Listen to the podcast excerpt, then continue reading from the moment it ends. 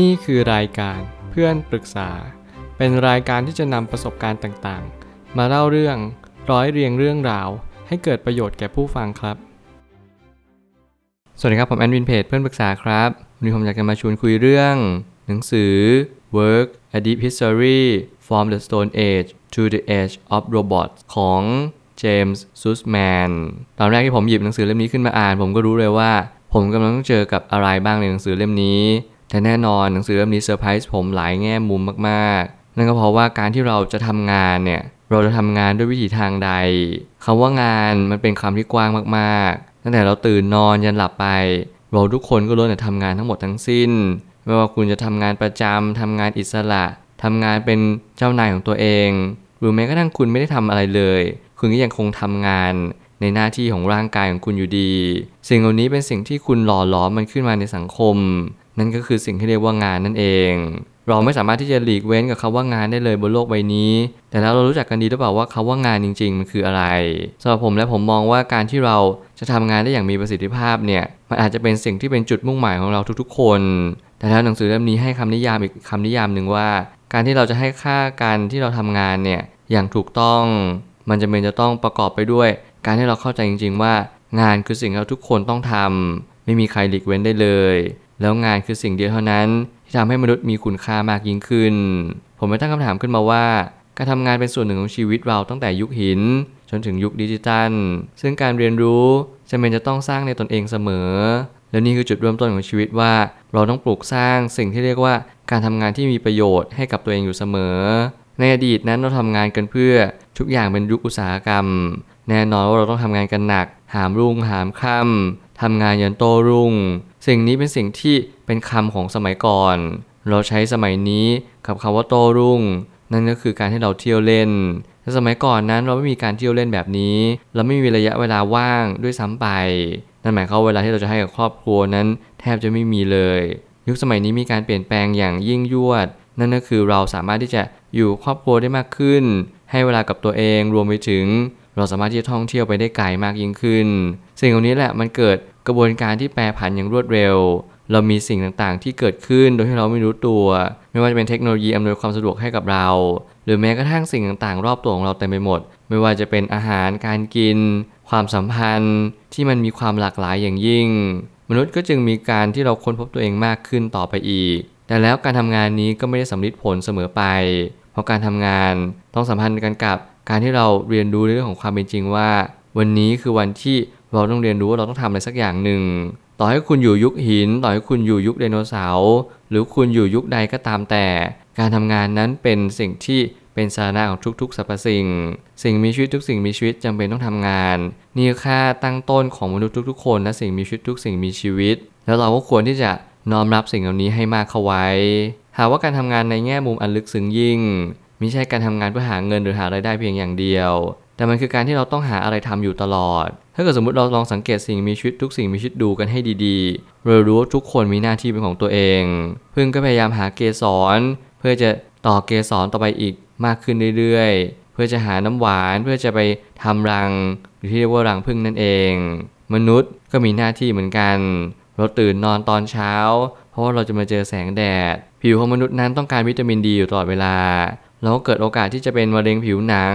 หรือแม้กระทั่งผิวดำคล้ำได้จากการที่เราโดนแสงแดด แต่แล้วการที่เราจะตื่นนอนตอนเช้าไม่ได้มีประโยชน์เพียงแค่ผิวพรรณนั้นเปล่งปลั่ง รวมถึงเราจะมีระบบร่างกายที่ยั่งยืนมากขึ้นแล้วก็สดใสมากขึ้น นั่นก็เพราะว่าเราพยายามทำทุกอย่างเป็นกิจวัตรประจำวันหน้าที่การงานที่แท้จริงก็คือเราทำสิ่งนั้นเป็นหน้าที่ หน้าที่คือการงาน แล้วการงานก็คือหน้าที่ สิ่งเหล่านี้มันเป็นสิ่งที่เราซิงกันอยู่ทุกๆวัน มันไม่มีวันไหนเลยที่เราจะเพิกเฉยกับสิ่งเหล่านี้ได้เลย อีกแง่มุมหนึ่งการทำงานที่ฝังรากลงลึกทำให้เราค้นพบว่าเราต้องเปลี่ยนแปลงบางสิ่งภายในตนเอง เช่น การทำประโยชน์เพื่อมวลรวมเป็นต้น สิ่งนี้ก็เป็นสิ่งที่เป็นส่วนต่อขยายของการทำงานอีกเช่นเช่นเดียวกัน แต่แล้ววันหนึ่งเราก็ค้นพบว่าการที่ทำงานเนี่ยมันก็มีหลายแง่มุมเหลือเกิน มันมีทั้งต่อตนเองและต่อผู้อื่น รวมไปถึงต่อผู้คนที่เราไม่รู้จักเขาด้วยซ้ำไป ยิ่งเราทำงานเพื่อสังคมมากเท่าไหร่ เราก็ยิ่งรู้สึกว่าเราจะนึกถึงผู้คนรอบข้างมากขึ้นเท่านั้น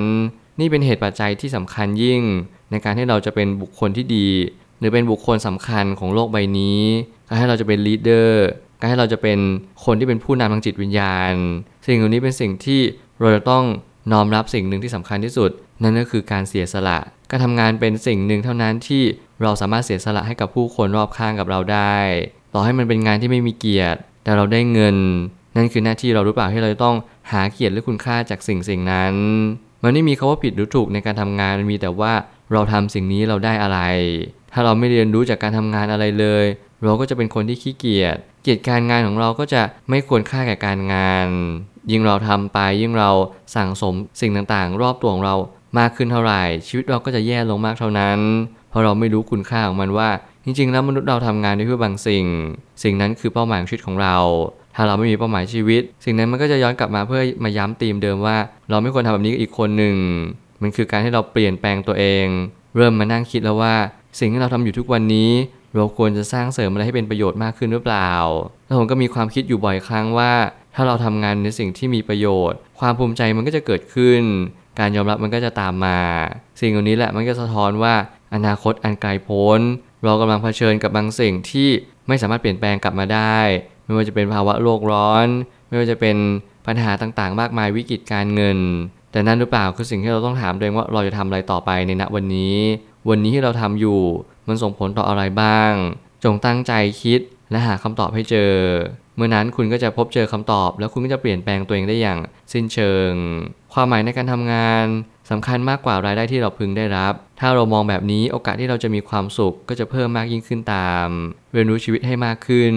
เมื่อเราเรียนรู้จากชีวิตมากขึ้น เราก็จะพบว่าจุดเริ่มต้นของทุกๆ คนคล้าย ๆ กันนั่นก็คือ เราเริ่มทำงาน เราเริ่มเรียนรู้ เราเริ่มเข้าใจว่าสิ่งเหล่านี้เป็นสิ่งที่ล้ำค่าที่สุด นั่นก็คือการเรียนรู้จากชีวิตนั่นเอง ชีวิตก็คือการเรียนรู้ การเรียนรู้ก็จะส่งผลต่อการกระทำและการทำงานของเราสืบไป